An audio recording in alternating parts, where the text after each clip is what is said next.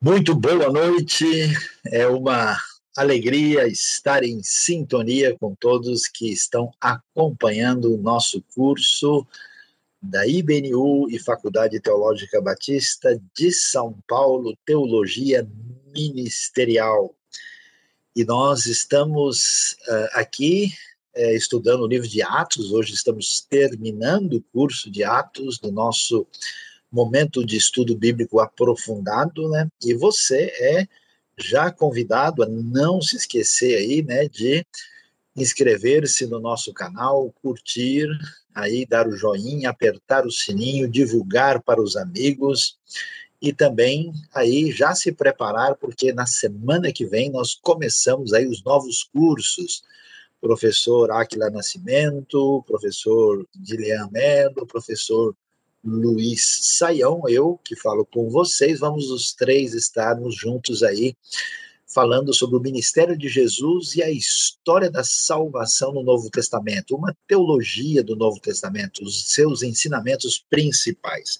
Então, nós vamos aí prosseguir no nosso curso de hoje e queremos dar aí o nosso boa noite, o nosso bom dia, o nosso boa madrugada, o nosso Bom tudo, gente de diversos lugares do Brasil e do mundo, e bom dia. Temos Austrália, Albânia, Estados Unidos, Brasil e vários lugares aí dentro do nosso querido país. Então vamos aí uh, caminhar para poder aí ver aquilo que vai ser o motivo da nosso nosso aprendizado nessa noite, pensando aí sobre o livro de Atos. Como vocês têm acompanhado até aqui, né? Uh, estamos vendo aí Atos e na igreja primitiva, uh, olhando juntamente com o que aprendemos também com o professor Jonatas Hübner na semana passada. Então vamos acompanhar aí a sequência do nosso estudo. Muito bem, agora nós chegamos na parte final do livro de Atos. Né? Nós temos aí os capítulos que vão do 25 até o 28, e temos o ministério de Paulo, aí chegando finalmente onde aonde ele gostaria, onde ele estava desde o começo focalizando a sua atenção, os confins da terra, que é exatamente o evangelho em Roma, a capital do império. E aí, quando a gente é, vê o que de fato vai acontecer na jornada de Paulo, vamos observar aí, podemos nos lembrar o que exatamente acontece nesse cenário. Vamos aí nós vamos recordar o que antecede esse momento, já que vocês viram na aula passada, né, aquilo que acontece no desfecho da terceira viagem missionária, e quando Paulo volta para a terra de Israel, você vai se lembrar aí o mapa da terceira viagem missionária, quando Paulo, aí entre o final do ano 52 e o começo do ano 57, volta para a terra de Israel e vai para Jerusalém, a terceira viagem missionária. Vamos nos lembrar do que nós temos na descrição aí que o texto bíblico nos apresenta, né? A base do trabalho de Paulo lá foi em Éfeso. Lembre-se que ele ficou três anos na escola de Tirano, evangelizando todo mundo. De lá ele escreveu a carta aos Coríntios, né? No final dessa terceira viagem ele vai para Jerusalém por ocasião da Páscoa, né? Exatamente nessa época em que nós estamos. E ali ele é preso, lembrando muito bem de entender o que acontece. Ele é acusado pelos líderes religiosos do templo de ter levado Trófimo, que é um Efésio, um gentil no templo, e fica então dois anos preso em Cesareia, como nós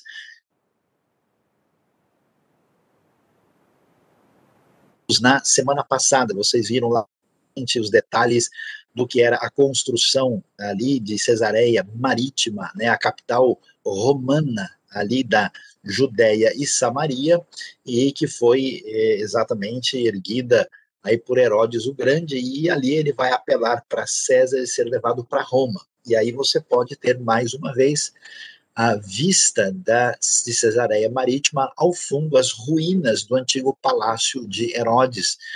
junto ao mar Mediterrâneo, né? Claro, o palácio construído na época de Herodes o Grande, Paulo vai estar aí, nós vamos já ver, na época de Herodes Agripa II, que nós vamos já já dar os detalhes para a nossa compreensão no tempo e no espaço do que acontece no cenário de Atos dos Apóstolos. E aí, o que é que vamos observar? Em Cesareia, aí você pode ter é um dos lugares mais espetaculares de Israel, né? um dos lugares que até pouco tempo, ah, por exemplo, se tinha muita dúvida sobre alguns aspectos da história e foi achado isso que vocês estão vendo, ah, uma peça né, que estava no teatro de Cesareia, dessa época do Novo Testamento, com o nome de Tibério e de Pilatos. Né?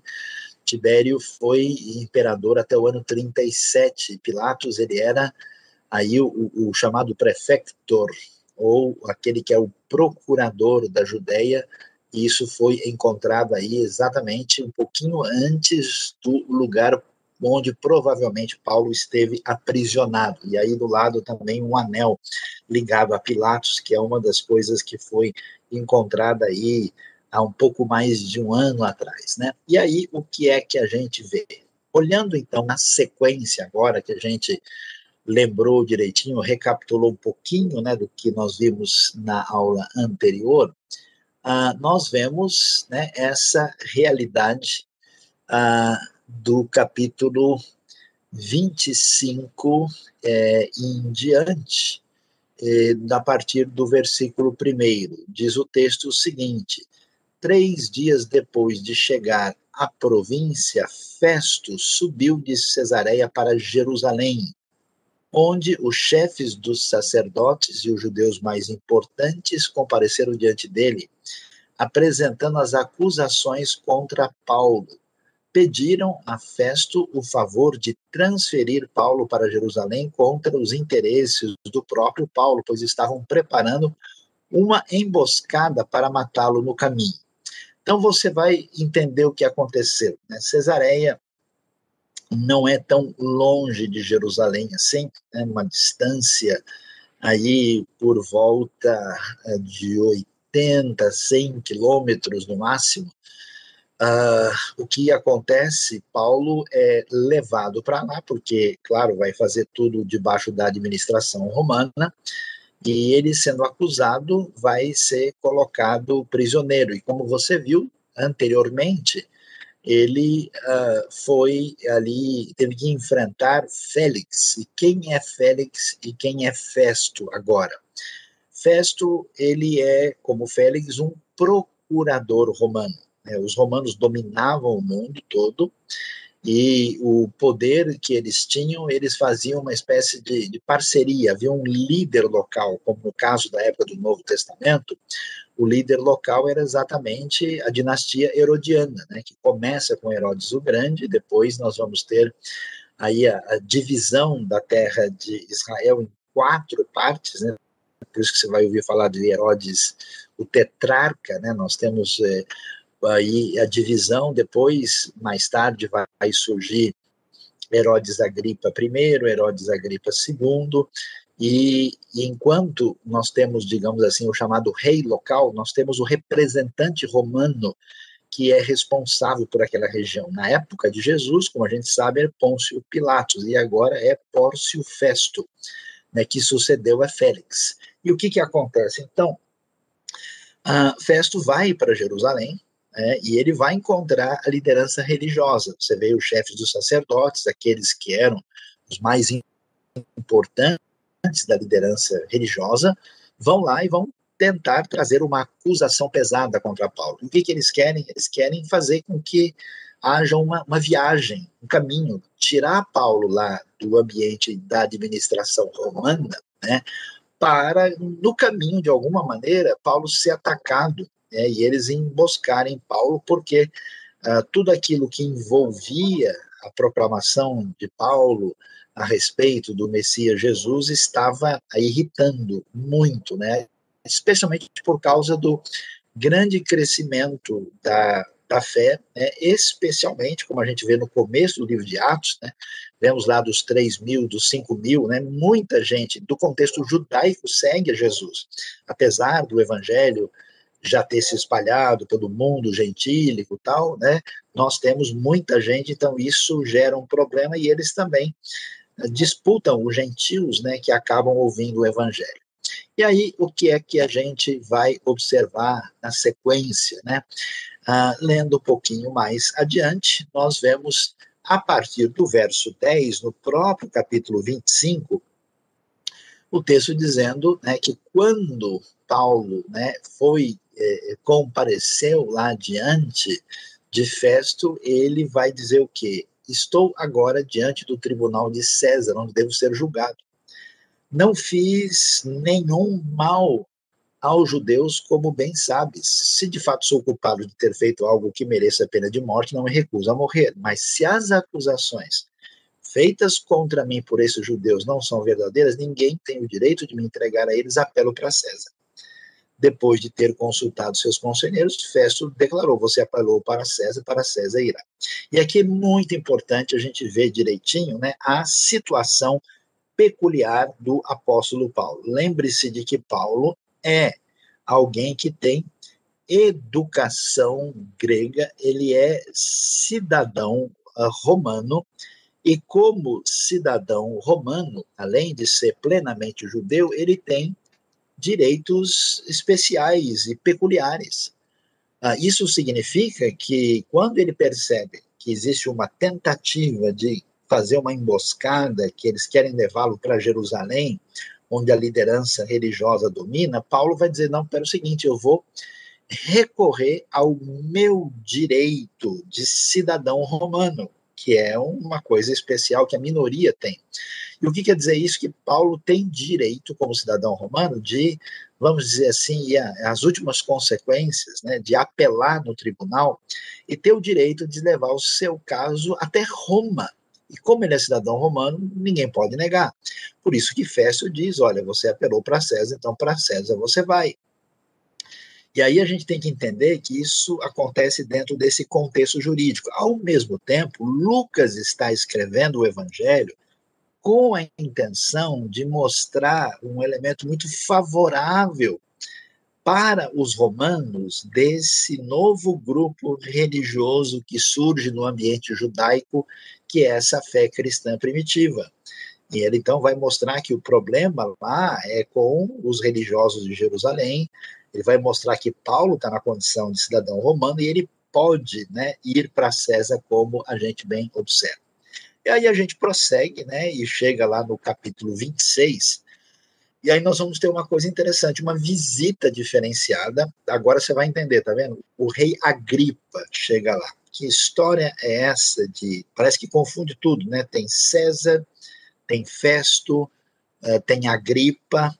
E aí, quem é Agripa? Esse é, Agripa é o neto do rei famoso Herodes o Grande. Quem é o Herodes o Grande? O que fez a matança das crianças na época do nascimento de Jesus. Esse rei Agripa aqui, é, o rei, na verdade, é o rei Agripa II, melhor dizendo, né, o rei Agripa I que morreu comido de bicho, ele é Herodes Agripa.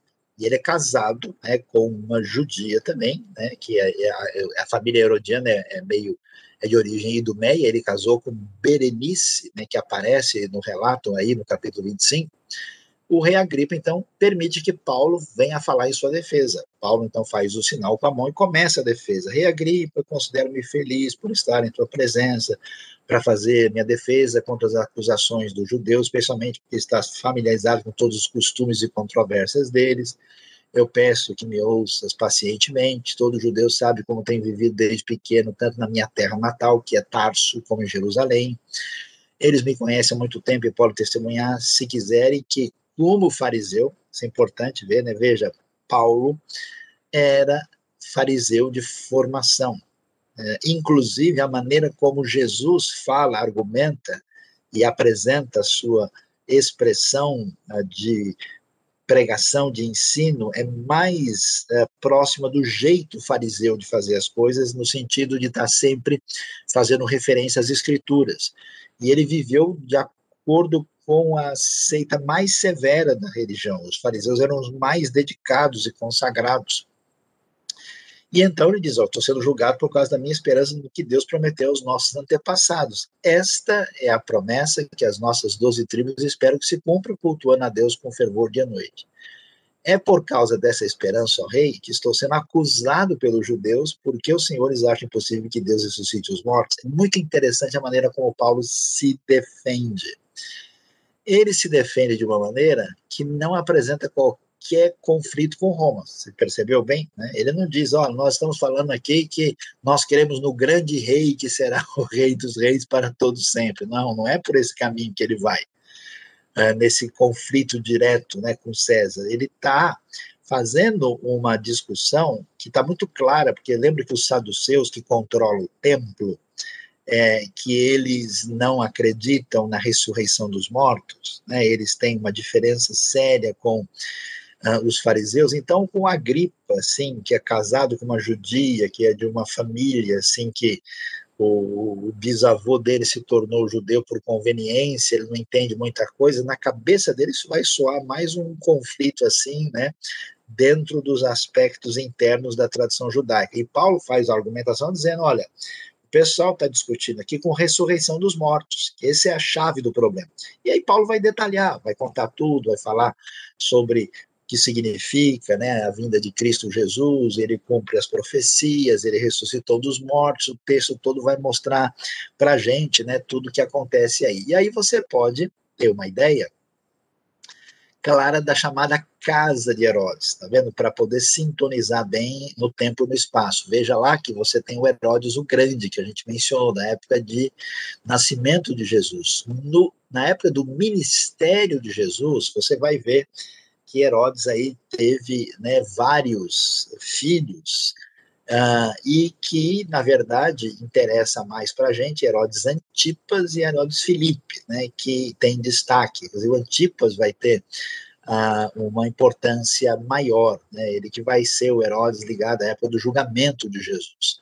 E aí, não o filho, mas o neto de Herodes, que vai ser né, aquele que vai aparecer também em Cesareia é aquele que morre comido de bicho, que chegou com vestes resplandecentes e todo mundo falou e ele e disseram, né? Isso aí é, chamaram ele meio que de divino, não humano, né? E ele morreu comido de bicho, que aparece no relato de Atos 12. Agora, nós estamos então na quarta geração da casa de Herodes, né? Você tem os textos de Marcos, né?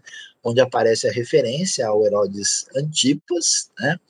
Ah, também ah, o Herodes Filipe, a Herodias, né? Lembra a história do Herodes Filipe com Herodias, daquela questão lá é, do que custou, né, a, a, cabeça do, do João Batista, né, com a questão da Salomé que dançou, toda aquela história assustadora, né?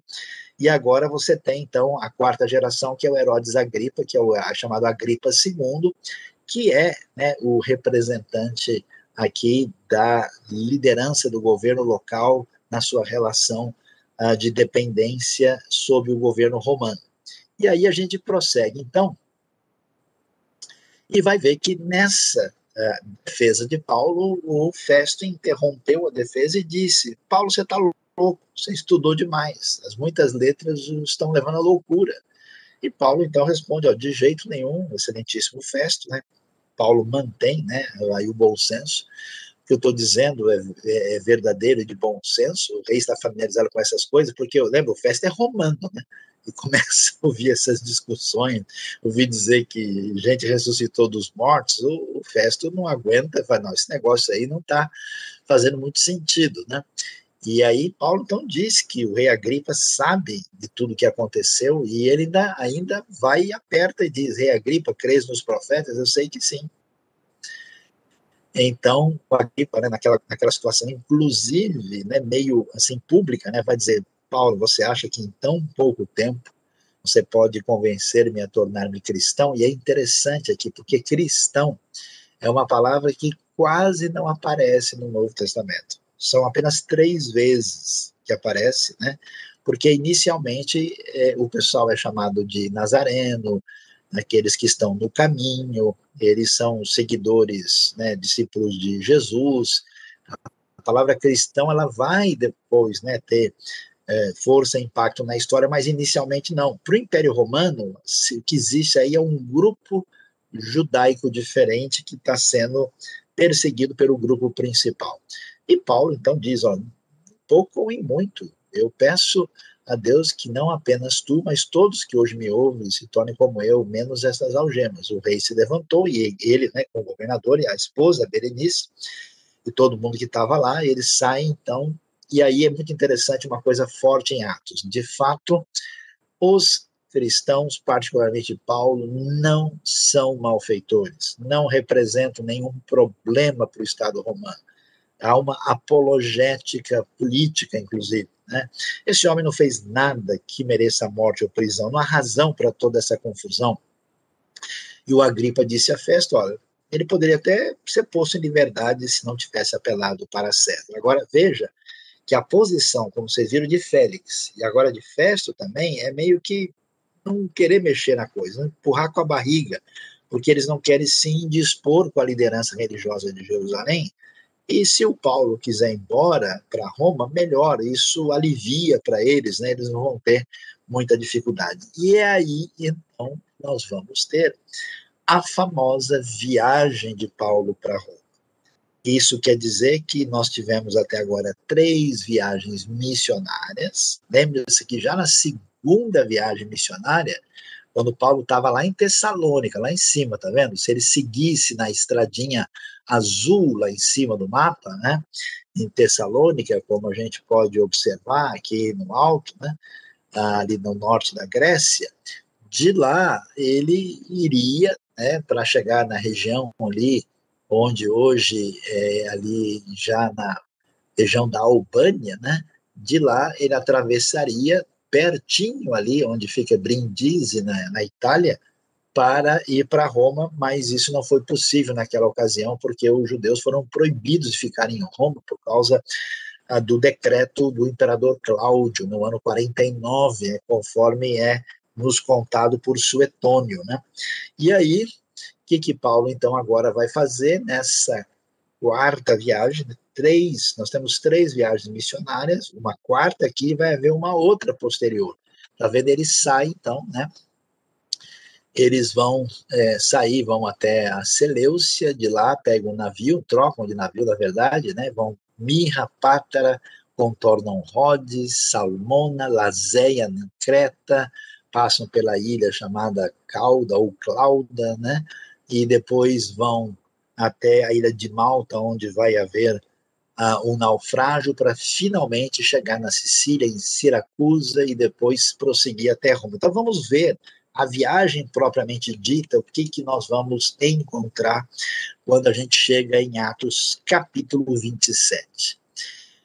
É muito interessante porque Lucas é um historiador de mão cheia, no sentido em a gente entender como a Bíblia é muito detalhada, particularmente Lucas dizendo uh, o momento uh, que a coisa está acontecendo, dando detalhes do navio, dando detalhes das localidades, é muito, muito específico. Então, quando partimos, né, ele diz: passamos ao norte de Chipre. Né, a famosa ilha de Chipre, que Paulo visitou na primeira viagem missionária, lá no capítulo 13, né? porque os ventos nos eram contrários. Você já começa a perceber que é uma época meio complicada para navegar. Eles atravessam o mar aberto ao longo da Cilícia da Panfilha, né, na região sul da Península da Anatólia. Ancoramos em Mir, na Lícia. Ali o centurião encontrou um navio alexandrino, uma troca, né, que estava de partida para a Itália, e nele nos fez embarcar. E hoje a arqueologia, os estudos históricos comprovaram muito como o comércio né, e o transporte, a atividade marítima realmente era impressionante. Nessa época intensa, navegamos vagarosamente por muitos dias e tivemos dificuldade para chegar a Cnido. Não sendo possível prosseguir em nossa rota, por causa que dos ventos contrários, tá vendo? Navegamos ao sul de Creta, de frente a Salmona. Postemos a ilha com dificuldade e chegamos a um lugar chamado bons portos perto da cidade de Lazéia, no sul da ilha de Creta. E tínhamos perdido muito tempo e agora a navegação se tornara perigosa, pois já havia passado o jejum. Vamos já falar sobre isso. Por isso, Paulo os advertiu, senhores. Vejo que a nossa viagem será desastrosa e acarretará grande prejuízo para o navio, para a carga e também para as nossas vidas. Mas o centurião, em vez de ouvir o que Paulo falava, seguiu o conselho do piloto e do dono do navio. O que acontece aqui? Olha só, uma vez eu fiz uma viagem no Mediterrâneo, aí perto, numa época meio próxima dessa época que Paulo está ali. Aí a coisa começou a complicar o navio começou a balançar demais, teve gente enjoada, passando mal, e aí o pessoal disse é, que essa época realmente é uma época que não é muito boa. Eu falei, é, faltou ler o livro de Atos, porque se tivessem lido, teriam entendido isso. Né? Nessa época, a partir do final de setembro, começo de outubro, já não é uma época boa por causa dos ventos, como corretamente o livro avisa a gente. E como Lucas está escrevendo com um enfoque judaico, o que, que ele está dizendo? Havia passado o jejum. O que, que é jejum? É o Yom Kippur. É o dia em que os judeus jejuam em função do que nós lemos em Levítico 16, Levítico 23, né, o dia do perdão ou da expiação. E fazendo as contas, né, porque lembre, Paulo ficou preso em Cesareia do ano 57 ao 59. Então, no segundo semestre do ano 59, já que ele vai para Jerusalém, né, é, para chegar lá, é, ele vai nesse período entre a Páscoa e o Pentecoste, então ele dá toda a confusão, ele é levado para Cesareia, preso, fica dois anos, então ele sai de lá no segundo semestre do ano 59.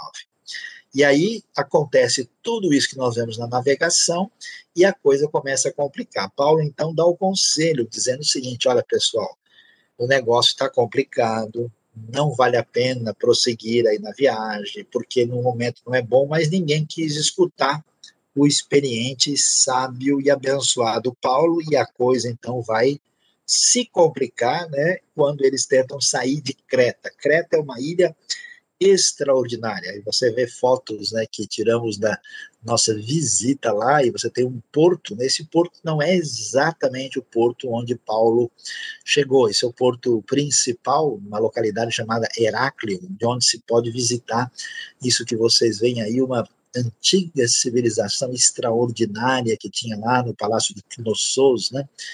E que mostra a peculiaridade dessa ilha que possivelmente tem a civilização assim complexa mais antiga da Europa.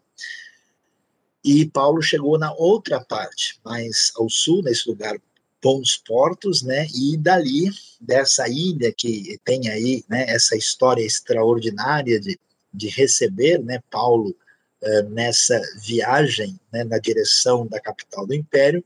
Aí nós temos a continuação. E a continuação você sabe.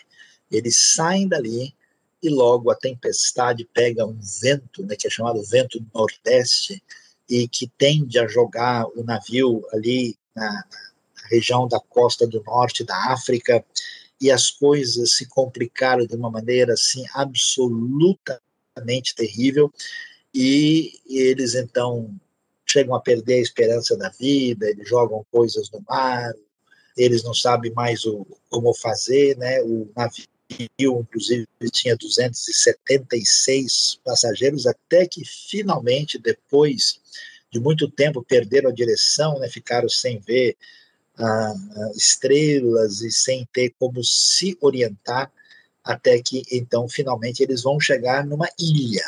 Né? E a gente viu, nós vamos já já rever o mapa para olhar com detalhe, uma vez em terra, né?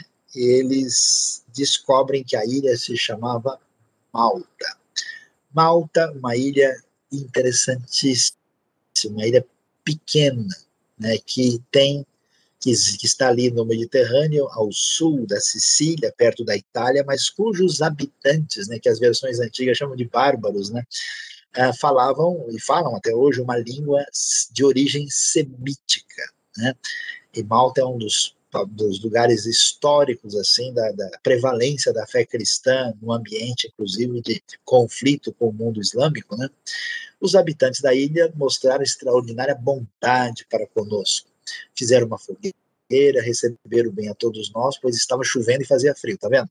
Você já vê aí que nós temos um problema de clima, né? Que já tinha passado o 5 de outubro, eles estão chegando aí em Malta é final de outubro, começo de novembro, no ambiente europeu. Então, quer dizer, a temperatura já não está grande coisa.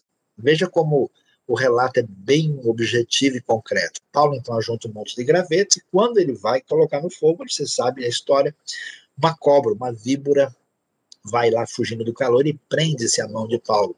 Os habitantes da ilha, então, viram a cobra agarrada de Paulo e falou: pronto, esse homem de fato é um assassino. Né? Quer dizer, o destino vai acabar com ele, né? a justiça. Veja que justiça está com letra maiúscula, talvez eles pensassem em alguma divindade. Né? Ele escapou do mar, mas não vai viver.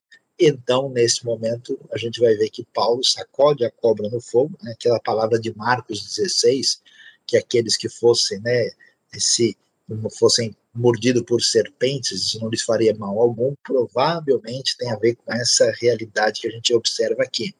Ele não sofre mal nenhum e nós vamos ver o início daquilo que se tornará a evangelização na ilha de Malta. Você tem paisagens de Malta aí, que eu visitei, inclusive, recentemente, um pouquinho antes da pandemia, né? Aí as belas praias, e aqui nessa foto você pode ver ali à, à direita, né, aquilo que era possivelmente o porto onde Paulo chega nessa ilha que é um dos lugares mais assim bonitos do Mediterrâneo aí que é muito frequentado e visitado até os dias de hoje. Né?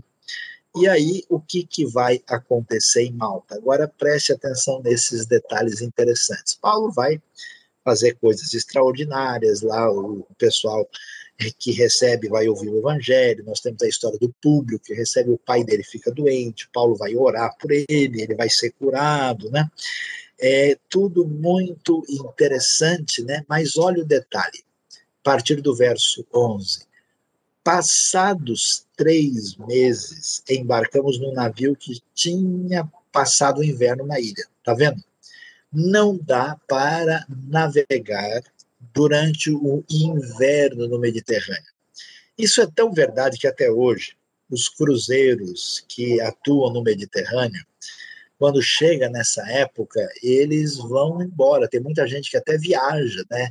Pega o, o navio na Europa e ele vai para América do Sul, para América Central, para outro lugar, né?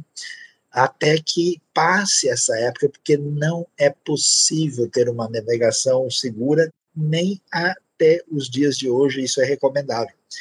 Passado o inverno, quando é que é o inverno? Temos o inverno no hemisfério norte, que oficialmente começa no dia 21 de dezembro e vai até 21 de março. Né? Então, o navio ficou lá e eles ficaram três meses, tá vendo? Três meses de quando? Do final do ano 59, entrando no ano 60. Era um navio alexandrino, Olha o detalhe, que tinha por emblema os deuses gêmeos, Castor e Pollux. E aí eles saem, saem possivelmente aí no final de fevereiro, começo de março, né? E eles então viajam, saem de Malta e aportando em Siracusa, famosa cidade de origem grega, que foi fundada aí na Sicília, né? E depois ela vai ser latinizada tal, eles ficam em Siracusa três dias. Dali partem, né, partem para chegar um pouco mais ao norte, a Régio, e continua a viagem no dia seguinte, soprando o vento sul, tá vendo? Que era exatamente necessário para eles poderem ir adiante. Eles prosseguem, chegam a Poteoli no segundo dia, e olha só, ali encontramos alguns irmãos que nos convidaram a passar uma semana com eles. Ou seja, Paulo desce um pouco antes de Roma, na parte, né? Porque Roma não está no litoral. Né? Ele desce é, uma certa distância nesse local, é, que é um pouquinho ainda afastado de Roma, e depois fomos para Roma. fico imaginando né, a cabeça, o coração de Paulo, a vida toda esperando, aguardando esse momento para cumprir o propósito de Deus na sua vida de anunciar o evangelho do centro do império na capital, naquele lugar que era a referência dos confins da terra. Os irmãos dali tinham ouvido falar que estavam chegando e foram até a praça de Ápio e as três vendas para nos encontrar. Então veja, quando Paulo chega em Roma, ele já tinha mandado a carta para lá. Então já havia uma conexão, uma relação de proximidade, né? Então os seguidores, os irmãos, os cristãos vão para encontrar ele meio que no meio do caminho. Né? E Paulo então dá graças a Deus, fica encorajado e finalmente, quando chegou a Roma, Paulo recebeu permissão para morar por conta própria sob a custódia de um soldado que a gente já vai comentar. Aí você pode ver o mapa, né? Veja aí a ilha de Creta, bem no centro do mapa, ali onde está, né? Perto de onde está escrito mar Mediterrâneo, Mediterranean Sea, né?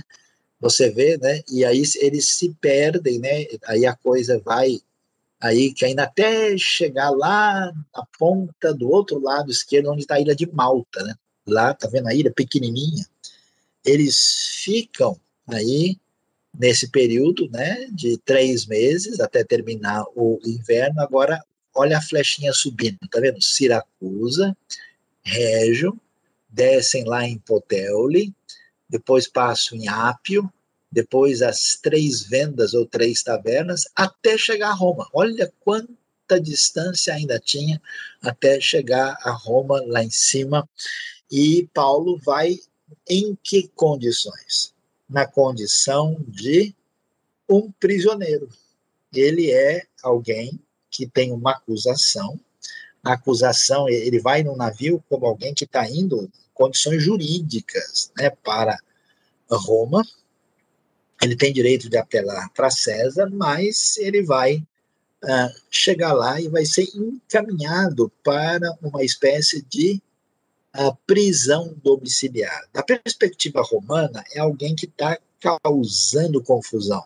Né? Ele está sendo um sujeito causador de tumulto, balbúrdia, né? existem problemas que ele, que não é romano de nascimento, mas tinha cidadania que certamente foi adquirido por seu pai, que devia ter condições de vida razoável, e por isso as condições permitiram que então Paulo nascesse sob essa condição, aí a gente então vai ver que ele chega lá e vamos descobrir o qual é o desdobramento de Paulo em Roma. Bom, Paulo chega, ele tem três grupos com os quais ele precisa conversar. Primeiro, é a própria questão jurídica. Ele vai ter que se ver juridicamente com a acusação que está sobre ele para que se tome uma decisão a respeito da sua continuidade ali em Roma. Depois, o encontro com os próprios cristãos, né, que chegaram, foram encontrar ele no caminho, estavam esperando, já estavam informados, então a coisa aí é, aparece já mesmo né, no começo do capítulo 28. E a comunidade judaica, que como Roma está muito longe, Roma teve uma intolerância forte para os judeus não faz tanto tempo assim, né, eles foram expulsos no ano 49, então o pessoal aí já não é um grupo tão grande, eles estão retornando à cidade aos poucos, e eles não têm notícias tão atualizadas né, lá da terra de Israel. Então, diante desse cenário, veja lá, três dias depois, ele convocou os líderes dos judeus. Quando estes se reuniram, Paulo lhes disse: Meus irmãos, embora eu não tenha feito nada contra o nosso povo, nem contra os costumes dos nossos antepassados, fui preso em Jerusalém e entregue aos romanos. Veja que Paulo, é interessante isso. Paulo, de fato, é gentil com gentios, mas é judeu com judeus ele, ele não fere, ele não, não, não rejeita, ele não, não tem nenhum problema com os costumes judaicos. Paulo tem problema com a teologia dos judaizantes, a ideia de acreditar que alguém pode ser justificado uh, pela circuncisão, ou pelas obras, ou pela lei, né? ou a necessidade de obrigar um gentio a se judaizar para ser aceito por Deus. Mas os judeus são judeus. Ele não fez nada contra o povo, nem contra os costumes. Ele foi preso em Jerusalém e ele disse: entrega aos romanos. Eles me interrogaram e queriam me soltar porque eu não era culpado de crime algum que merecesse pena de morte. Todavia, tendo os judeus feito objeção, fui obrigado a apelar para César. Né? Então, ele explica a situação que não conseguiu resolver lá e ele, então, apela para César. Não, porém, por ter alguma acusação contra o meu próprio povo. Por essa razão, pedi para vê-los e conversar com vocês. É muito interessante, porque Paulo, então, vai se explicar com a comunidade judaica de Roma e vai dizer o que está acontecendo. E nesse momento é que ele vai, assim, vamos dizer, abrir a realidade sobre o evangelho e a chegada do Messias. Olha o que ele diz. Por causa da esperança de Israel é que estou preso com essas algemas. Olha lá o que eles vão responder. Não recebemos nenhuma carta da Judéia a seu respeito.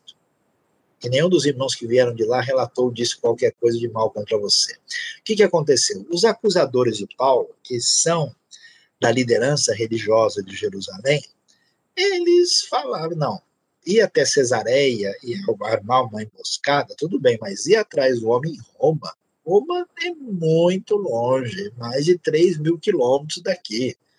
Então, eles meio que abandonaram o caso, deixaram para lá. A coisa vai prescrever, não tem. Ele não há nenhuma carta, né, não houve nenhuma uma mensagem dizendo: olha, está chegando um cidadão perigoso aí, complicado, né? E ninguém que veio de lá falou nada mas eles sabiam que estava tendo problema. E então ele disse, eles disseram, todavia queremos ouvir de sua parte o que você pensa, pois sabemos que por todo lugar a gente falando contra esta seita. E aí então, Paulo vai se explicar diante deles. E o texto é longo, eu não vou ler ele inteirinho aqui, depois vocês podem olhar com detalhes aí, né? E eles estão combinam encontrar-se com Paulo um certo dia, indo em um grupo ainda mais numeroso, o lugar onde ele estava. Né? Paulo, lembre-se, ficava ah, numa prisão domiciliar, numa casa onde estava acompanhado com um soldado. Talvez fosse lá, ou um lugar onde foi permitido. E aí foi o dia da grande conferência teológico-judaica e messiânica entre Paulo e os judeus de Roma. E aí, desde a manhã até a tarde, ele lhes deu explicações, ele testemunhou um, um, um termo muito utilizado em Atos, né? Do reino de Deus, procurando convencê-los a respeito de Jesus com base na lei de Moisés e nos profetas. E como sempre acontece em diversos lugares, dependendo da situação, tanto entre judeus como gentios, muitos creem, outros não. Alguns foram convencidos pelo que ele dizia, mas outros não creram.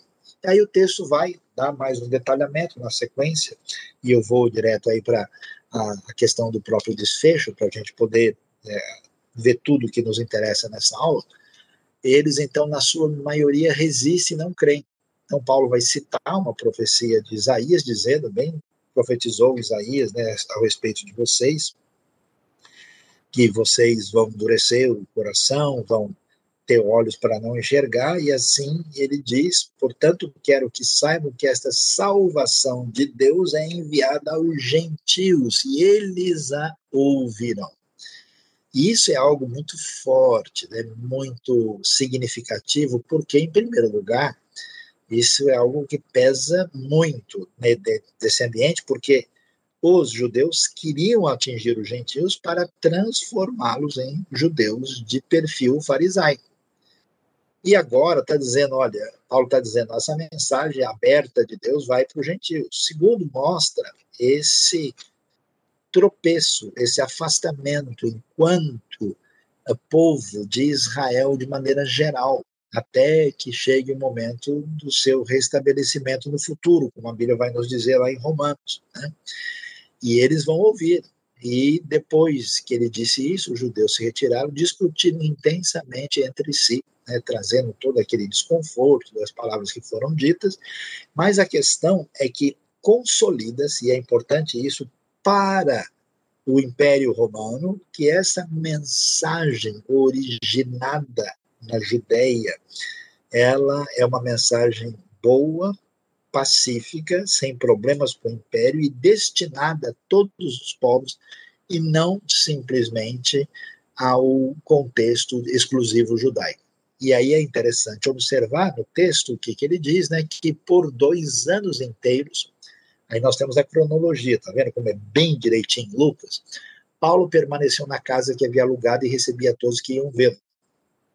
E seguramente os acusadores de Jerusalém não foram mais atrás dele, e depois disso Paulo vai ser liberto, já que não há continuidade nessa acusação, e ele pregava, interessante, ele não pregava, né, não diz que ele pregava o evangelho ou, ou a salvação, ele pregava ah, sobre Jesus, a expressão escolhida em Atos, o reino de Deus. Interessante isso, porque lembra que Roma é dona do reino total da região, né? A palavra assim, ela fica meio na, na, na, no limite do que se pode dizer. E ensinava a respeito do Senhor Jesus Cristo abertamente, sem impedimento algum, quando a gente né, lê texto que vai aí para o final do versículo 31. E Paulo vai ficar em Roma, a grande capital, uma cidade com mais de um milhão de habitantes. Ele vai chegar lá no começo do ano 60, ficar aprisionado e vai pelo menos aí, até o começo do ano 62, no máximo final de 61, ficar preso em Roma. Existe um lugar tradicional que se afirma lá, mas é mais uma tradição, não é tão longe aí da região do Coliseu, ah, e que é aí a referência né, do trabalho extraordinário de Paulo em Roma, até uma igreja dedicada a Paulo, onde inclusive se acredita de fato que os restos que foram encontrados lá podem bem mesmo ser o próprio apóstolo. Então dá para a gente dar uma olhada aí, né, ah, nas datas que envolve todo o histórico do ministério do apóstolo Paulo. Ele deve ter nascido em torno do ano 5, né, em Tarso da Cilícia, por volta do ano 11, que ele começou a frequentar a escola da sinagoga, aí, talvez com um pouco mais de cinco anos de idade. Né. A conversão a Cristo acontece entre ano 34 e 35. No ano 46 ao 48, ele faz a primeira viagem missionária, que a gente tem lá em Atos 13 e 14. 49 a 52, ele faz a segunda viagem, aí que a gente, né, que ele vai atingir a, a região da Grécia. De 53 a 57, mais especificamente, né, ele vai ter a terceira viagem e Aí ele fica preso, né? Uh, ele vai até 59, 59 a 62, a quarta viagem, e ele, juntamente com a prisão em Roma. E aí o martírio vai acontecer depois disso, muito tempo depois, tá vendo? Pelo menos uns três a quatro anos, que ele vai ser preso novamente em Roma. E deve ter tido seu martírio por volta do ano 67, talvez 68, né? Os, os cálculos variam aí entre 65 e 68. O que é que a gente pode dizer aqui? A viagem, como nós vimos a Roma, né, que Paulo fez em função dessa situação jurídica difícil, ela foi interrompida lá pelo naufrágio em Malta. Depois que ele ficou o inverno na ilha, Paulo chega a Roma no começo da primavera do ano 60. Primavera não em setembro, né, mas em março. Né. Em Roma, ele fica numa prisão domiciliar até o ano 62, com a desistência dos seus acusadores. O que, que vai acontecer? Né? Paulo é liberto no fim de Atos. E aí é interessante porque tem uma parte importante do ministério de Paulo que não aparece no livro de Atos. E não tem o registro detalhado no Novo Testamento. O período desde a libertação de Paulo até a sua morte é difícil de ser reconstruído. Aí os estudiosos que tentam entender, eles vão consultar a famosa Epístola de Clemente, né, o famoso Clemente de Roma, o Cânon Muratoriano, um livro chamado Apócrifo dos Atos de Pedro, que não é inspirado, tá, mas é um livro que pode ser visto como alguma fonte histórica, como qualquer livro, falam, por exemplo, de uma viagem que Paulo teria feito à Espanha, que, aliás, em Romanos 15, ele fala sobre isso, que ele desejava ir à Espanha. Né? A gente já chegou até a mencionar isso. Talvez Paulo tivesse ido na parte mais a norte, ali não muito longe da região da Catalunha, ou mesmo mais ao sul, né, onde tem uma tradição forte na área oriental do litoral espanhol. Além disso, as epístolas pastorais, que são primeira e segunda Timóteo e Tito, sugerem uma intensa atividade paulina nesse período. Então, para você entender bem, né, as três cartas, duas de Timóteo e de Tito, não se encaixam na cronologia de Atos. Elas são cartas posteriores, provavelmente, ou melhor, seguramente, escritas depois do ano 63, né? Por isso que muitos autores mais liberais diziam que essas cartas nem podiam ser de Paulo por causa de não se encaixarem nesse período. Agora, tirando essas cartas, não há dúvida de que Paulo é o autor das chamadas cartas paulinas que são mencionadas em Atos, que são quais? Gálatas. Aqui eu estou colocando basicamente na ordem né, de cronológica, primeiro e segundo Tessalonicenses, primeiro e segundo Coríntios, Romanos e depois as cartas da prisão, né, com Efésios, Filipenses, Colossenses e Filemão, talvez, muito possivelmente, Filipenses antes das outras três, aí fechando. Aí alguém já pode até até pensando e falando, mas e Hebreus? Não, Hebreus não é uma carta de origem paulina. É totalmente diferente de teologia, totalmente diferente em termos de escrita, de vocabulário, é, tem um perfil muito peculiar, é muito distinta, é muito improvável que a gente poderia imaginar realmente uma, uma redação do livro ligada ao que Paulo deixou. A partir de diversos textos das cartas pastorais, isso é interessante, a gente percebe que entre a saída de Paulo em Roma, 62, e a sua outra prisão para o martírio, que acontece muito possivelmente no ano 67, Paulo tenha ido a Roma, né, que quer dizer, ele visitou, voltou para Roma depois, ele teve na Espanha, ele teve em Creta, lembra que o ministério de uh, Tito é em Creta, né? Ele esteve em Mileto, né, que a gente já conhece da sua passagem ali em Atos 20, em Colossos, porque ele nunca tinha estado em Colossos quando ele escreveu, por exemplo, Colossenses, que já é aí por volta do ano 60, 61. Voltou a Éfeso, Filipos, Nicópolis, Nicópolis na região do Adramítio, né? ali na parte é, já voltada para o mar Adriático, nessa parte aí que fica né, no, na, na, região onde a gente tem ali o fim da Grécia e o começo da Albânia, né? e para a própria eh, Roma, né? novamente na ocasião do seu martírio no ano 67. O pensamento de Paulo é muito importante. Esse grande personagem bíblico, essa grande referência, esse rabino, né, o Rav Shaul, que é o apóstolo Paulo, ele é o, o grande pensador cristão, talvez o mais extraordinário do Novo Testamento. A principal fonte de teologia propriamente dita do Novo Testamento vem dos escritos de Paulo. É, a sua cristologia elaborada, por exemplo, se você lê os sinóticos, né, eles falam muito de Jesus como Messias, né, Jesus cumprindo as profecias, Jesus ele é o profeta, mas o detalhamento, que a gente chama de uma cristologia elaborada, ou até o que a gente chama de uma cristologia elevada, né, que é muito mais forte, por exemplo, nos escritos de João e nos escritos de Paulo. Então, é uma cristologia elaborada.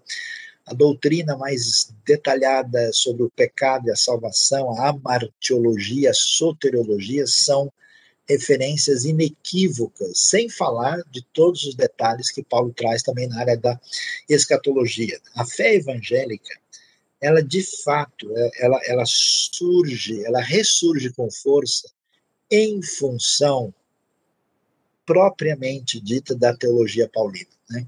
Ela sempre viu na famosa justificação pela fé, que atingiu Lutero, Calvino, os anabatistas, né, os reformadores de todas as linhas, né, e nessa reconciliação do homem com Deus por meio do Cristo, de Cristo, o âmago da teologia paulina. Né?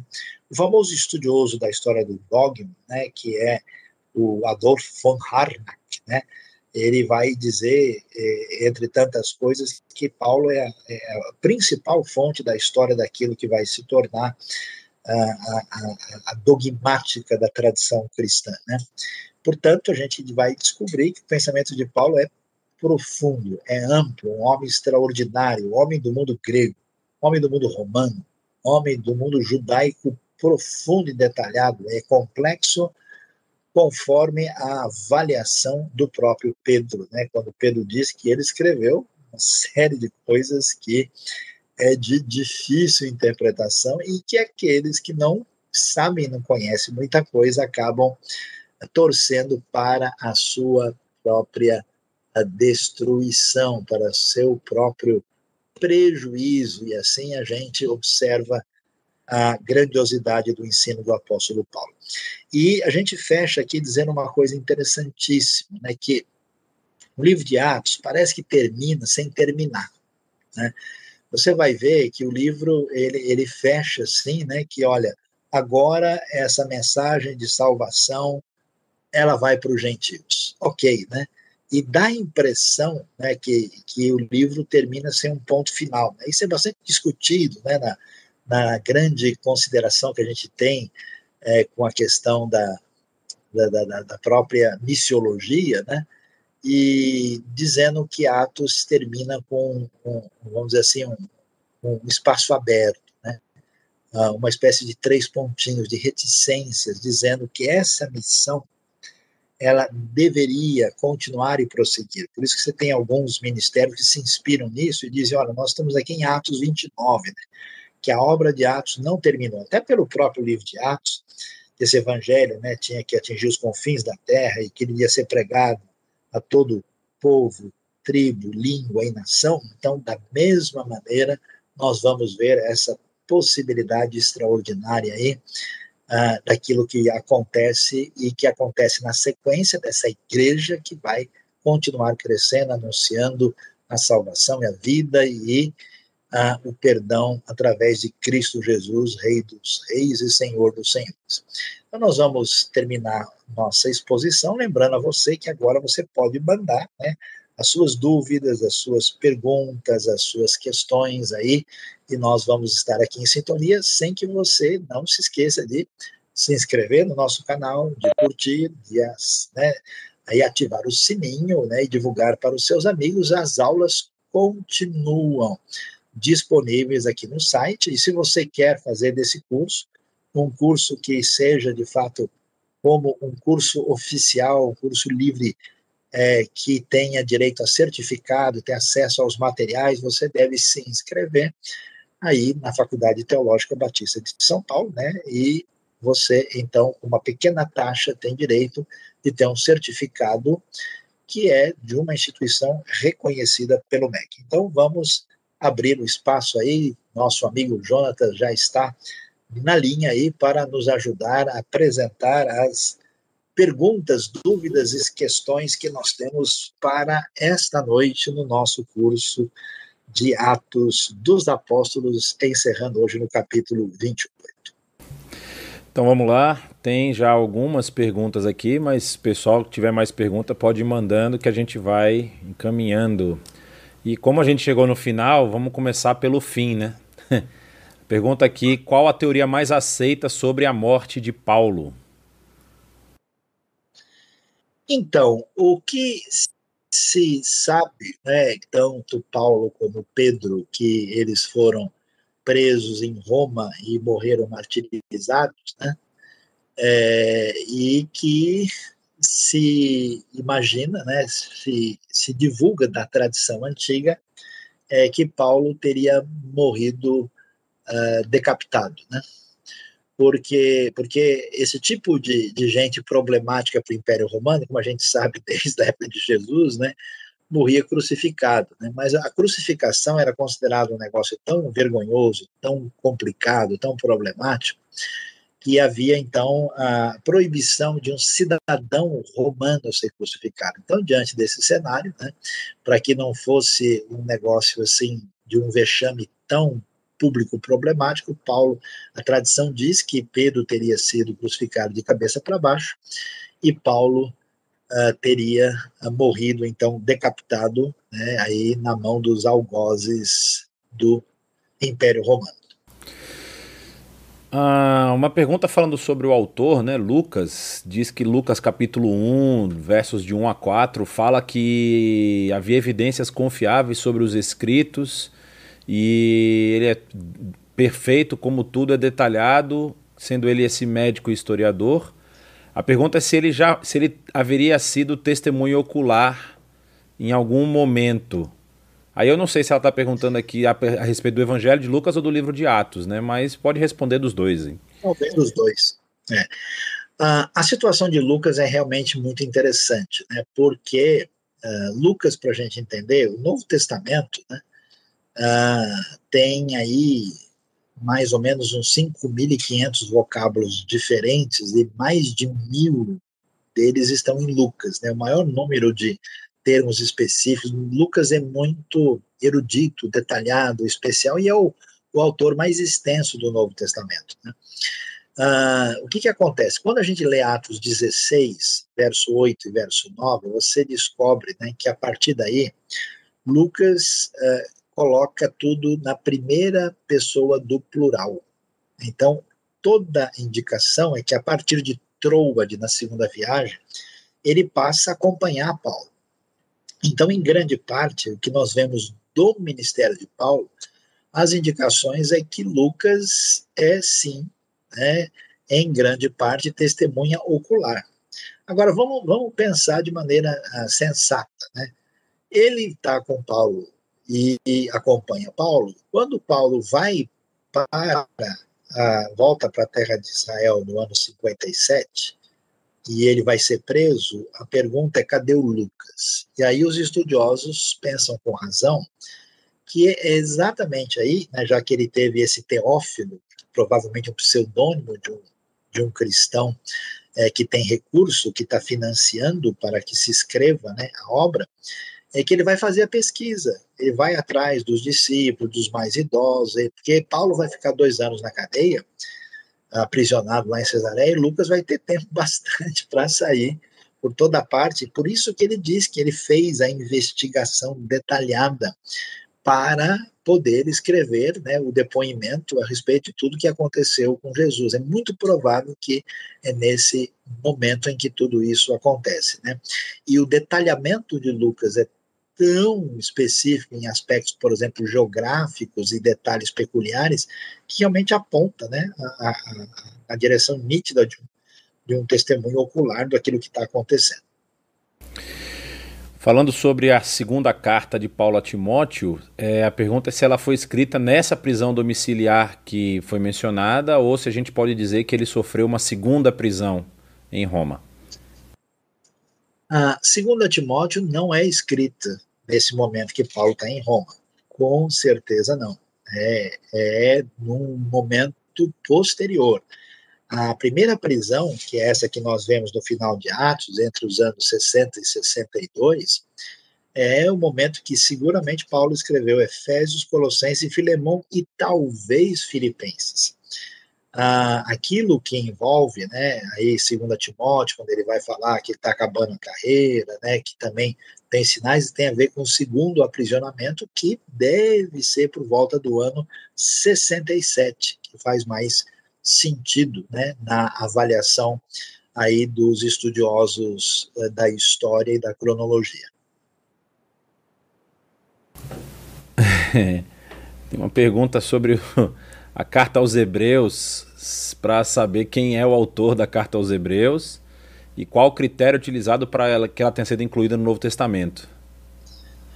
É, pergunta muito importante né, e valiosa. Uh, a gente, quando lê Hebreus, né, capítulo 2, versículo 3, eh, tem uma informação ali que é, é vital assim, para a gente entender o que está acontecendo né, nesse livro, que é extremamente importante né, para a gente entender né, a relação com o Antigo Testamento, a Antiga Aliança. Né, são cristãos é, judeus que estão diante do desafio né, da maneira, vamos dizer, farisaica de entender as coisas ou da maneira como apresenta o Evangelho.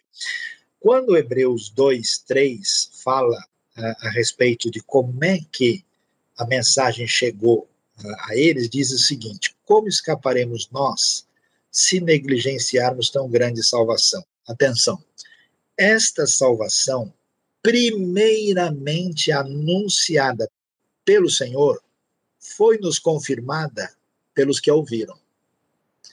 Ou seja, a impressão que ele dá é que quem esteve né, ali junto do Senhor, teve a, a ligação direta com uh, aquilo que o Senhor apresentou, uh, trouxe essa informação por aquele que tá, para aquele que está atrás da carta aos Hebreus. E alguém diz, mas isso não é um problema? Não tem que ter uma autoridade apostólica? Mas peraí. Lucas, desde quando é apóstolo?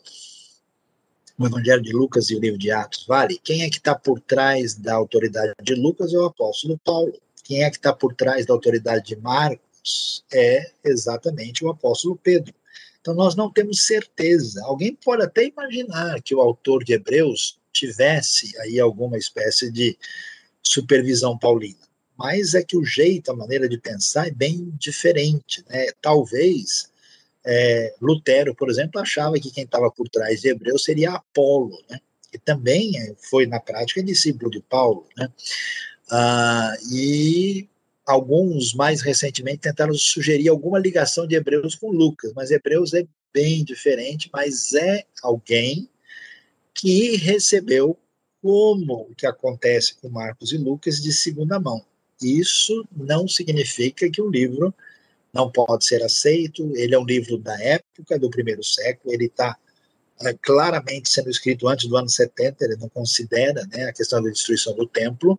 Ele é extremamente importante no entendimento da relação entre a antiga aliança, particularmente a aliança do Sinai e o que nós temos no Novo Testamento. Então, de fato, o livro é ah, plenamente é, ah, inspirado como palavra de Deus e deve ser entendido como tal. A gente não, não é, apesar de não ter uma relação apostólica direta como os outros, de maneira nenhuma eles podem ser, ele pode ser desconsiderado.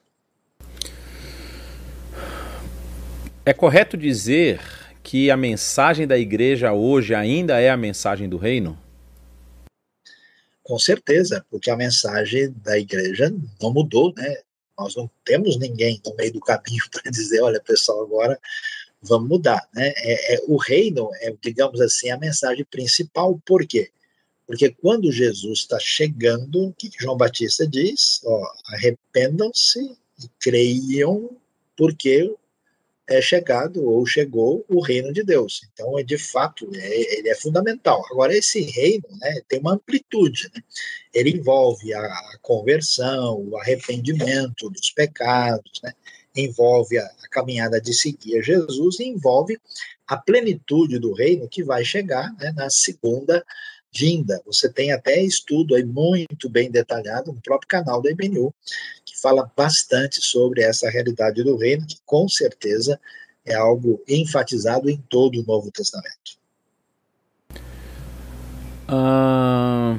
Tem uma pergunta aqui que eu vou tentar entender. Eu acho que ele está perguntando o seguinte: houve de fato, algumas vezes citados até o quarto século, é, que o cristianismo se dividia em duas correntes distintas, uma liderada pelos discípulos de Paulo e outra pelos seguidores dos apóstolos de Cristo. Isso é, isso é uma pergunta. Sim. É.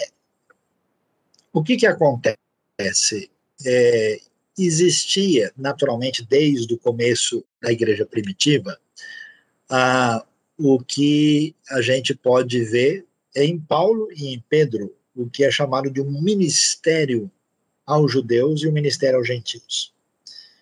E, de fato, a, igreja se desenvolve e ela vai ter um perfil assim, com uma diferença entre um grupo e um outro. Né? Uh, só que os estudiosos, especialmente no século XIX, eles entraram muito numa, que a gente chama de uma perspectiva hegeliana das coisas, né?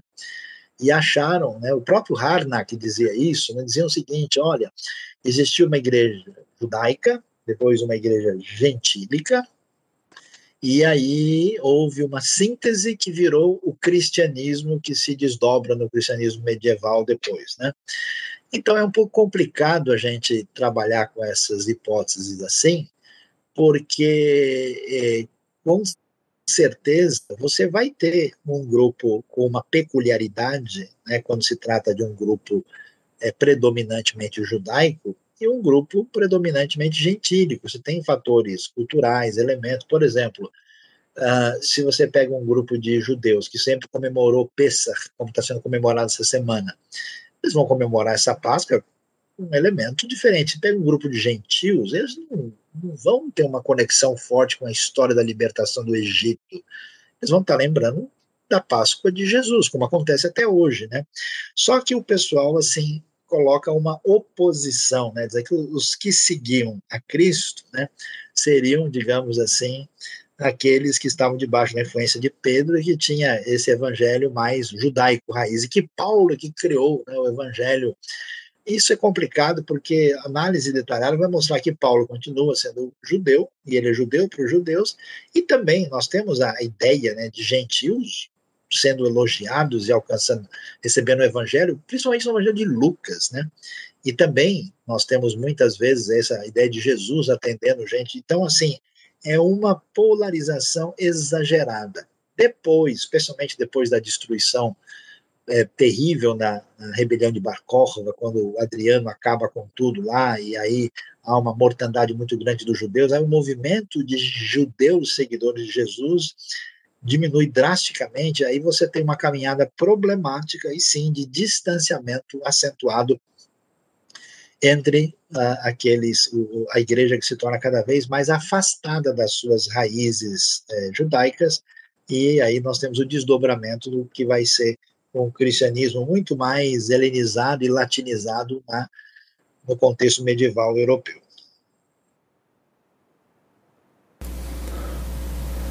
O livro de Atos dá a impressão de que Paulo tinha uma liderança mais destacada que a de Pedro e dos outros apóstolos nesse período.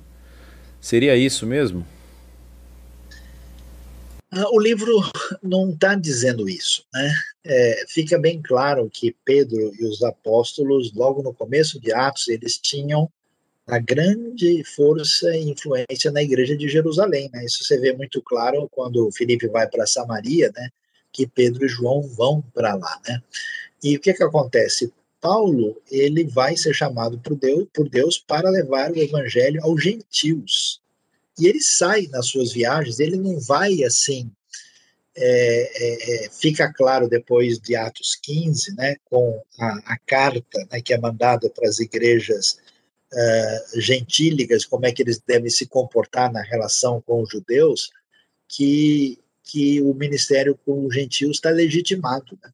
E não há nenhuma espécie de problema e conflito. Paulo vai fazer a sua obra, e o texto destaca não uma espécie de autoridade, primazia de Paulo. Pelo contrário, ele sofre muito questionamento disso. Ele toda hora tem que dizer: olha, eu também sou apóstolo, coisa não é assim. Não. Ele não, em nenhum momento fala: eu vou lá buscar a carta de Jerusalém. Não, ele vai dizer que ele é chamado por Deus, ele mantém né, o seu trabalho, não aparece na Bíblia uma ideia de Paulo querendo ter alguma espécie de primazia, de governo, de liderança da igreja, ele diz ao contrário, eu sou o menor dos apóstolos. Né? É, essa questão aí é, é bastante clara. Né? Ah, tem uma pergunta sobre ah, na ida de Paulo a Roma, como prisioneiro, já havia a prática da luta com os gladiadores, já que o texto menciona que havia outros presos também indo com ele? Olha, uh, é muito possível que sim. Né? O pessoal, assim, eu posso até tentar ver no detalhe se a gente tem essa realidade desde quando, mas é algo que nós temos é, referência, por exemplo, já no terceiro século antes de Cristo, que era um negócio ainda meio limitado de presença de, de luta de gladiadores, né? E depois você vai ver também, parece, porque recentemente houve uma controvérsia sobre isso, né?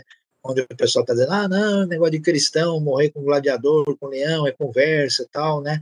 É que parece que houve um momento de intensificação disso pouco depois, né, no Império Romano, um pouco mais adiante, mas não dá para dizer que essa não era uma realidade, né, que não existia nada, Roma era muito grande, né, é, e mesmo assim, no primeiro século, é muito razoável imaginar é, essa realidade de gladiadores, sem sombra de dúvida.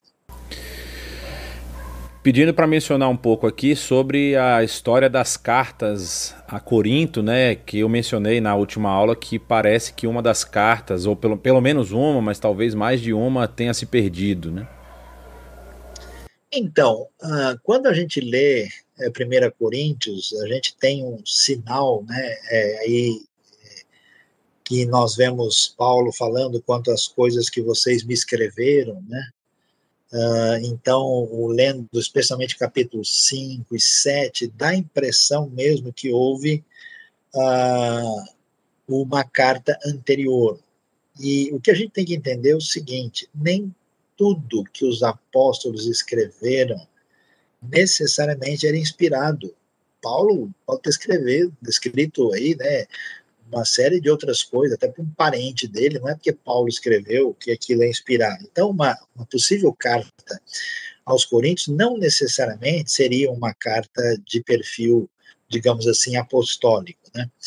Ah, e há uma indicação né, que o pessoal, quando estuda 2 Coríntios, vê assim uma espécie de relativa, é, vamos dizer, distinção né, entre a segunda parte da carta, né, que dá a impressão que do capítulo 10 em diante, e alguns acham que isso pode ser uma referência a uma dita carta perdida, que no fundo as duas foram unidas numa só. Então, alguns estudiosos sugerem uma possibilidade de quatro cartas, né? Segunda Coríntios seria a união de duas e Primeira Coríntios tem uma carta anterior mas o que deve ficar claro é que as cartas que nós temos são cartas de fato inspiradas por Deus e canônicas e que servem de referência para nós. Se a gente achasse outra carta de Paulo hoje, ela não iria entrar na Bíblia como se agora precisasse fazer uh, um remake, né, uma ampliação do texto. Ah, uma pergunta boa aqui, ó. Se, a, se o Evangelho de Lucas e o livro de Atos eles eram um livro só. Então, talvez não, porque o texto diz explicitamente, quando ele começa Atos, dizendo: Eu fiz o primeiro tratado, né, escrevi o primeiro livro. Apesar de a gente não dizer explicitamente que os dois são um livro único, não tem dúvida que um é sequência do outro. Então vamos dizer assim, né? É, é, é o segundo o segundo volume, né? É a continuação. Então a gente quando vai estudar a coisa do ponto de vista teológico, a gente fala de Lucas Atos, tá? Porque tem uma relação de continuidade. Inclusive os temas teológicos assim que são importantes, os destaques que Lucas dá, né? particularmente, por exemplo, para as mulheres, para os necessitados, uh, para as pessoas marginalizadas e para os gentios, aparece exatamente com o mesmo tom, né? tanto em Lucas como em Atos, né? nos 52 capítulos aí é, do, das duas obras juntas. Uma pergunta sobre a, se Lucas visitou Paulo na prisão. Aqui, eu não sei se está é falando de Cesareia ou em Roma, né?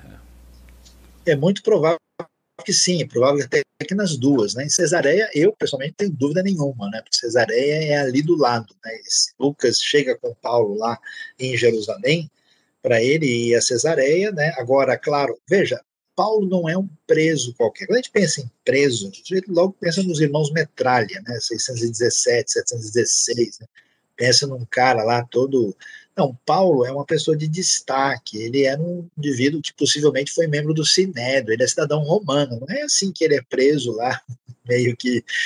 Por isso ele está é, colocado ali sob custódia, né? Não, não numa espécie de calabouço de um escravo, mas ali no debaixo do palácio, né, do próprio é, da, da, da, família herodiana, né. Então, nesse sentido, ele vai discutir, ele, ele faz a sua defesa, é cidadão romano, né? Então, nesse caso, não é nada difícil que Paulo pudesse, assim, ó, tem aí um fulano que quer ver, pede licença e pode, claro, não vai ter liberdade assim, né? não tem direitos ocidentais de democracias cristãs lá, né, tal, né? não tem direito a um telefonema, coisa não é bem assim, né? Mas é muito razoável entender que ele tenha recebido visitas, sim. É, existe por acaso algum registro, é, talvez apócrifo, que descreva o período de dois anos em que Paulo recebeu o preparo para o seu trabalho, quando ele se retirou para o sul de Jerusalém?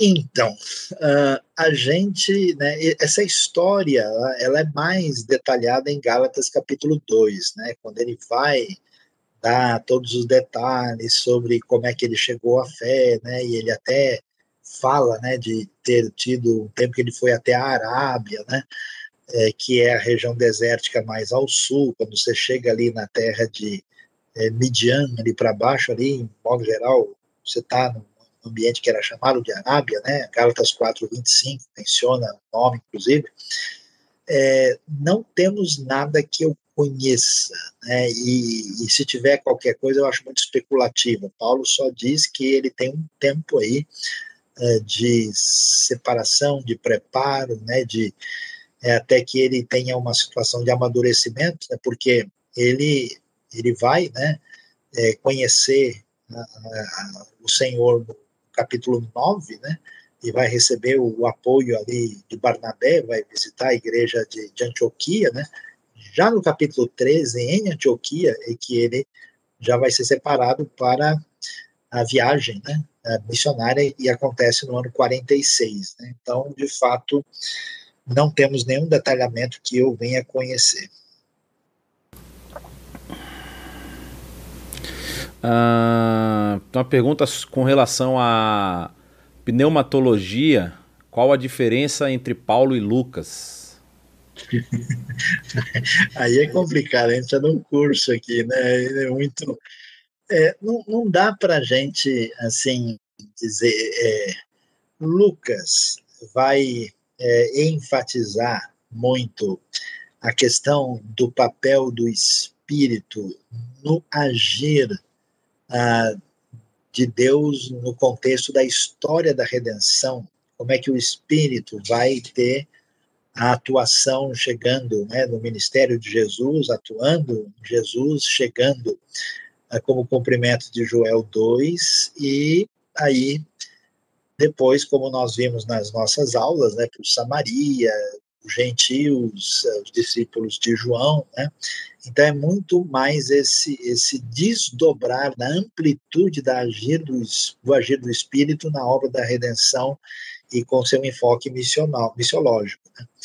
Em Paulo, o Espírito é, é descrito com um detalhamento maior, né, porque é, se fala muito na, na, relação do Espírito na nossa vida, né, se fala de oração, Espírito, se fala em Romanos capítulo 8, detalhamento, né, do, a relação do Espírito na luta contra a carne, é na, na vida cristã pessoal, a relação com santificação, na questão de enchimento do Espírito para a vida, então o Espírito é muito focalizado nesse aspecto muito na vida do cristão, mais do que na sua percepção da sua ação histórica. Agora, para falar mais sobre isso, a gente teria que detalhar um monte de coisa aí que ficaria para um outro curso. Quem sabe aí no, na entrada do Novo Testamento a gente consiga é, ir um pouco mais longe. A profecia de Isaías 6 é citada por Paulo para fechar a conversa com os judeus. Jesus falava para a mesma audiência através de parábolas, justamente para revelar o estado do coração. Seria mais adequado esse método? Ah, a diferença aí é que você tem ah, uma, uma situação muito definida, né? que você tem. É, o primeiro problema que a gente tem que entender, é, inicialmente, quando a Bíblia fala do coração dos judeus que está fechado. É, é, um pouco estranho o uso da palavra, porque Jesus e os discípulos também são judeus. Então, o que quer dizer isso? Pode ser que, por exemplo, no Evangelho de João, judeus são aqueles que estão da Judéia em Jerusalém, em oposição a Jesus e os discípulos que vieram da Galileia. Ah, mas vai ficar claro ah, na caminhada que, como um todo, assim como Israel no Antigo Testamento rejeita muitas vezes agir da palavra divina, e esse tema já vem de lá, chega uma hora em que a plenitude né, da revelação divina chega e o povo como um todo não recebe. Então, o que eu quero dizer com isso é que ele está falando de Isaías 6 aqui, aplicando, que seria temerário hoje a gente pegar e dizer para um grupo X de pessoas, você está assim porque nós não estamos na mesma condição de trazer uma palavra de revelação bíblica nesse perfil, né? E, e, Paulo vai explicar isso depois com detalhes. Olha, vai vir a eles um endurecimento em parte, né? assim como os pagãos estavam cegos, né? em trevas os gentios, sem ver nada, e chegou o momento que a luz clareou para eles. Mas os judeus pararam, na sua maioria, de enxergar essa realidade da luz, e vai chegar o momento em que eles vão ver novamente, e o corpo de Cristo completo envolverá gentios e judeus salvos pelo Messias.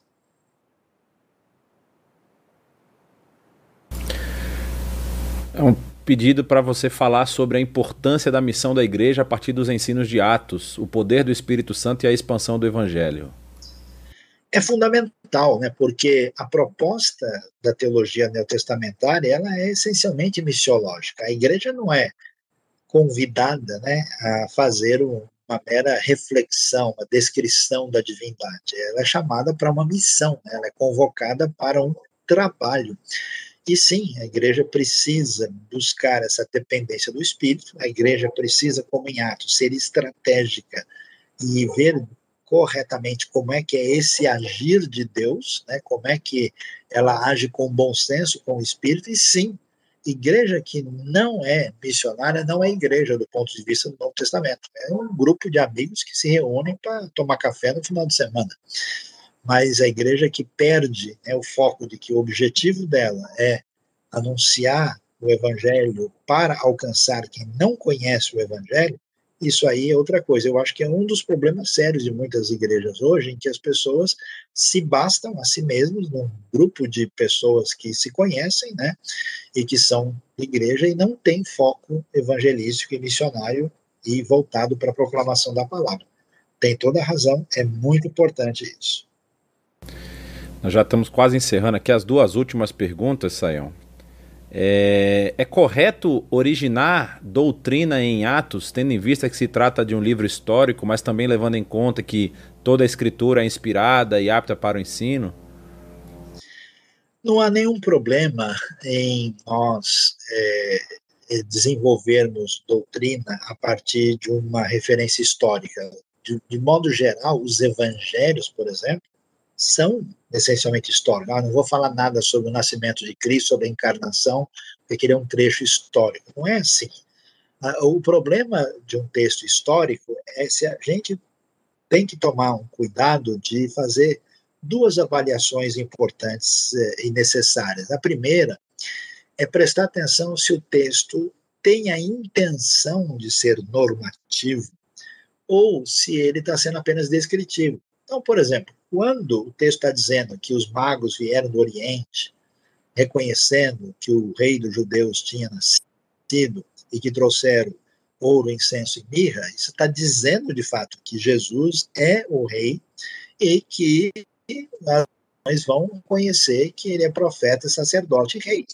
Agora, quando o texto vai dizer que Abraão mentiu, né, porque ele ficou com medo de levarem a Sara embora, ou vai dizer que o Salomão tinha mil mulheres, esse texto está contando o que aconteceu. Ele não tem nenhuma intenção de ser normativo. Tem ninguém dizendo, irmãos, lembre-se da mentira de Abraão, como nós devemos ser espertos, né? E conseguirmos escapar de momentos difíceis. Não tem isso. Ó, lembre-se da esperteza de Salomão, né? Que talvez tivesse mais mulher do que sogra, então não tem nada disso, né?